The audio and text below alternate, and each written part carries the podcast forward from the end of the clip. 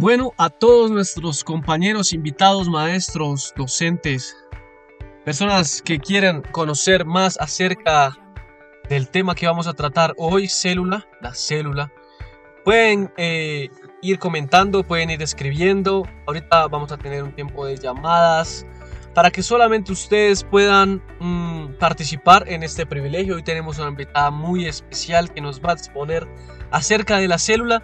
Increíblemente, solamente porque tú lo has pedido aquí en Ibero Radio Science, solamente para que podamos aprender, instruirnos y conocer un poco más con ustedes, tenemos hoy una invitada muy especial. Con ustedes tenemos a la célula. Célula, ¿cómo estás? Buenas tardes. Muy buenas tardes, muy bien. ¿Cómo te encuentras hoy? Muy bien. ¿Muy celulosa? Ay. Bueno, eh, queremos saber un poco más de ti. Estamos interesados por conocer más de ti, saber a qué te dedicas, cuáles son tus funciones. Eh, si el mundo nos preguntara hoy qué es una célula, tú siendo una, ¿qué nos contestarías? Esa es una pregunta que se hace todo el mundo, ¿sabes? Porque nadie puede vivir sin mí. Yo soy una unidad atómica fundamental. Para el cuerpo humano, para todos los seres vivos. Realizo todas las funciones vitales. Por eso te decía que sin mí no hay vida, no pueden vivir. Es la unidad estructural de todo ser vivo, de los animales, del ser humano, y tienen diferente, tengo muchas funciones dentro del cuerpo. ¿m? Ok. Funciones estructurales, secre- funciones secretoras, funciones metabólicas, defensivas, reproductivas. Es decir, que todo lo que tú puedes hacer es gracias a amigas mías, o sea, a células. Ok, perfecto. Bueno, pero entendemos que, según tenemos entendido, existen eh, diferentes partes que te acompañan, ¿no? Como la estructura de la célula. ¿Puedes contarnos un poco más de eso? De- tengo entendido que una estructura, por ejemplo, como la de una edificación, viene acompañada de, de hierro, viene como con una mezcla de concreto y de diferentes partes. Claro que sí, yo estoy muy completica, yo no ando así como solita, yo soy un grupo. ¿Un grupo de qué? Un grupo de citoplasma, por ejemplo. Tengo un núcleo, en ocasiones, amigas mías, hay otras células que tienen dos o más núcleos. Eh, tengo un citoesqueleto, tengo una membrana celular, que algunos por allá le pusieron de apodo plasmática. Tengo una pared celular, tengo nucleolos, centrolos, eh, tengo también un retículo endoplasmático, tengo ribosomas, hay un aparato de Golgi, lisosomas, perioxisomas, mitocondrias, cloroplastos y plástidos. Cada uno de los que yo te acabé de contar, cada uno de esa estructura cumple una función. Pero todos somos un solo grupo, que se llama la célula. Bueno, muy bien. Eh, con respecto a esto, compañera, amiga célula, que además estamos muy alegres con tu visita, con, tu compañía. eh, de estas partes que tú nos explicas, que tú nos cuentas, quisiéramos que nos dijeras eh, nos hablaras un poco más acerca de, de qué es la mitocondria, qué, qué función cumple la mitocondria en la célula. Pues mira, la mitocondria es como el chocolate del día. Es la que le da energía a la célula, a toda la actividad celular. ¿Y qué es lo que se encarga, se encarga principalmente de la respiración celular? Eh, las mitocondrias eh, actúan como centrales energéticas de la célula. Perfecto, sí. Y principalmente esa es su función.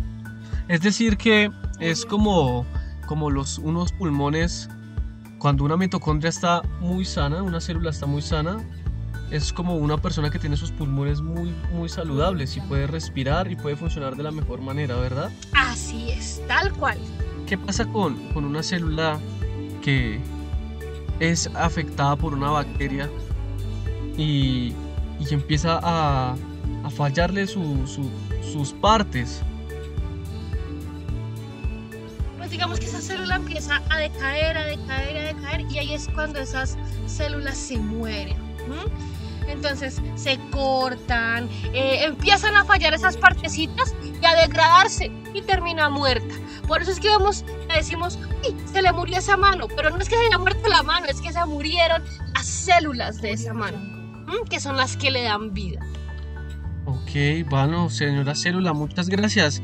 Eh, bueno, aquí le tenemos eh, de todo, le tenemos juguito, tintico, también le tenemos agüita aromática. Su merced, eh, ¿qué se toma? Una agüita aromática. Listo, perfecto. Bueno, aquí mientras nos traen el agüita para nuestra amiga célula, estamos, es un programa, es biología de la psicología, ¿no?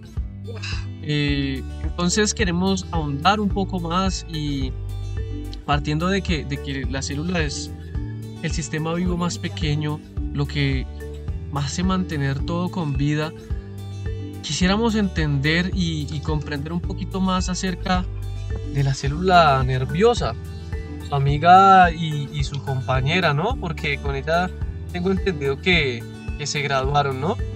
Entonces quisiera eh, preguntarte más acerca de la célula nerviosa. Yo me imagino una célula asustada todo el tiempo, pero, pero y muchos de nuestros compañeros quizás sea la, la gráfica que se hacen al, escuchar esto, ¿no?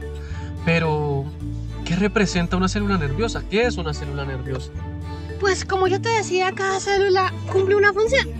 Pero yo admiro mucho las células nerviosas. ¿Sabes por qué? Ellas tienen otro apellido. Yo de pronto creo que tú las puedes conocer por ese sobrenombre, no ese apellido. Y son neuronas. Ah, ¿Has escuchado de ellas? Claro que sí. Muchas veces dicen, ay, la neurona, ay, una neurona. Pero una neurona es una célula nerviosa. Y esta neurona o esta célula nerviosa tiene la capacidad de comunicarse con precisión, con exactitud, con exactitud, perdón, con rapidez, tiene larga distancia, esas largas distancias con otras células las comunica de inmediato. Por eso es que el cerebro recibe una orden y le dice a la mano que se mueva, la neurona es esa célula que tiene esos superpoderes que le dice rápido a la mano que, que cumpla esas funciones. Entonces, ya sean musculares o glandulares. Mm. A través de estas células, o también llamadas neuronas, se transmiten señales eléctricas que también se llaman impulsos nerviosos. Por eso es que tú decías que como que mantenían asustados. Se llaman impulsos nerviosos, que viajan a esa velocidad, pero súper rápido. Y empiezan en las dendritas hasta llegar a los botones terminales.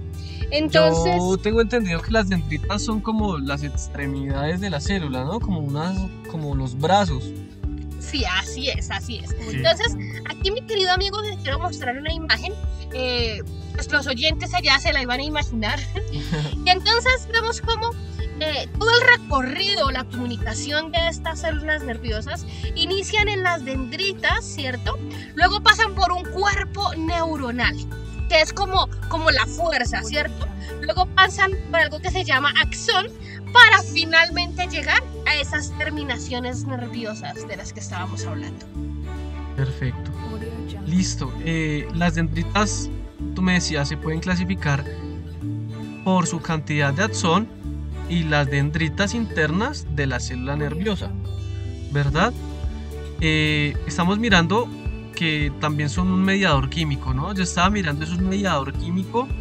Eh, algunas de las neuronas que, estaba, que hemos conocido, hemos podido entender como la epinefrina, la serotonina, la dopamina.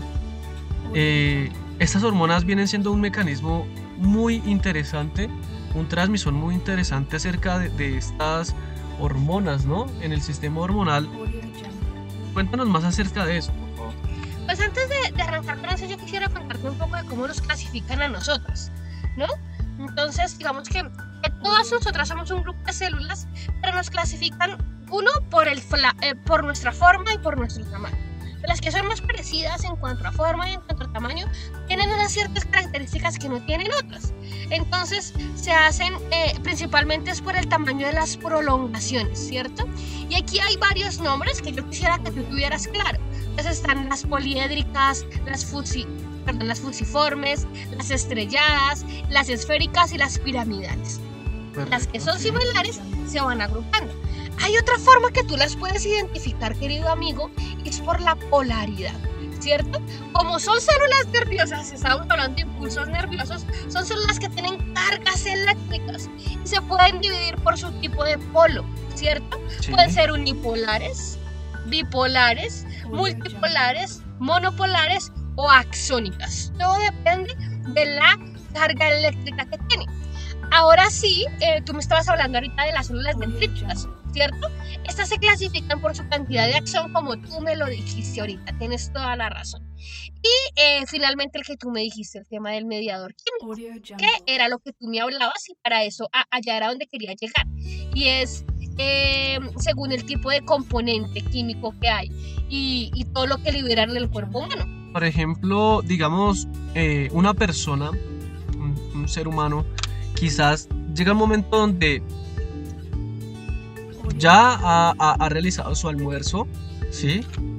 Y de repente le entran unos antojitos de comerse una dona, una dona rellena de chocolate.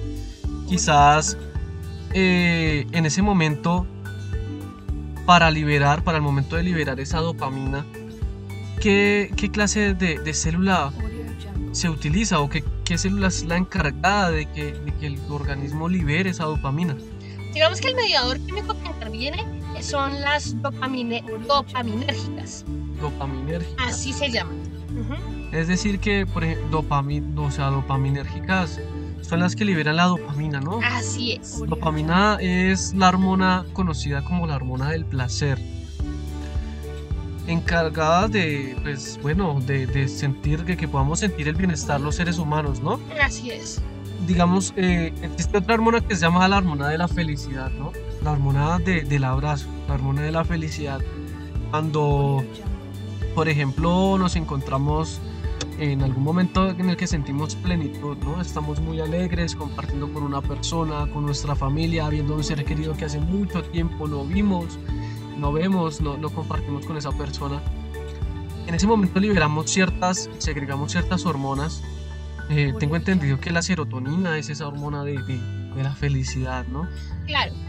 Y eh, su componente químico, como se nombran este tipo de células, son las serotoninérgicas. Serotoninérgicas, muy bien. Así es. Bueno, señora Célula, me encanta esta entrevista. ¿Cómo se ha sentido usted hoy con nosotros aquí en Ibero Radio? Pues muy bien, muy bien, porque es que dentro de tantas funciones que no cumplen todo el cuerpo humano, ¿no? Dentro de los temas nerviosos y todos mis grupos de amigas, uno no se pone a mirar y a evaluar todas estas funciones que cumplen. Pero realmente, eh, que uno cumple, pero realmente uno se da cuenta que realmente es indispensable. Así es, así es. Eh, tenemos también, quisiera eh, compartirles a nuestros oyentes, como eh, las células en nuestro cerebro también tienen una clasificación, ¿no? Tienden a clasificarse por cómo lucen y también por las funciones que, que realizan en el cerebro, ¿no? Esa es la clasificación. Es la más importante, la célula nerviosa es de las más importantes y numerosas.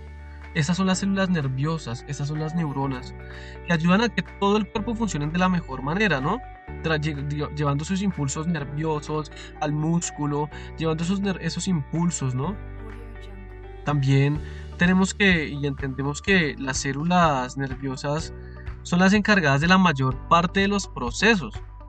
Y entendemos, es algo impresionante, yo, la señora célula, cómo existen tantos millones y millones de células. Tenemos entendido, señores oyentes, usted, para que usted en este mismo momento lo guarde, lo apunte, se lo memorice, lo grabe, lo tenga tan presente, que nosotros, el ser humano, al menos en su cerebro, tiene unos 200 mil millones de neuronas. Increíble, increíble. Y son, incluso a veces hay muchas más. Entonces, de esta manera, bueno, vamos a, hacer una pequeña pauta, una pequeña pauta para que usted vaya rápidamente, se tome su cafecito, vaya rápidamente, conteste su llamada y ya volvemos en Ibero Radio porque solamente tú, tú lo has pedido.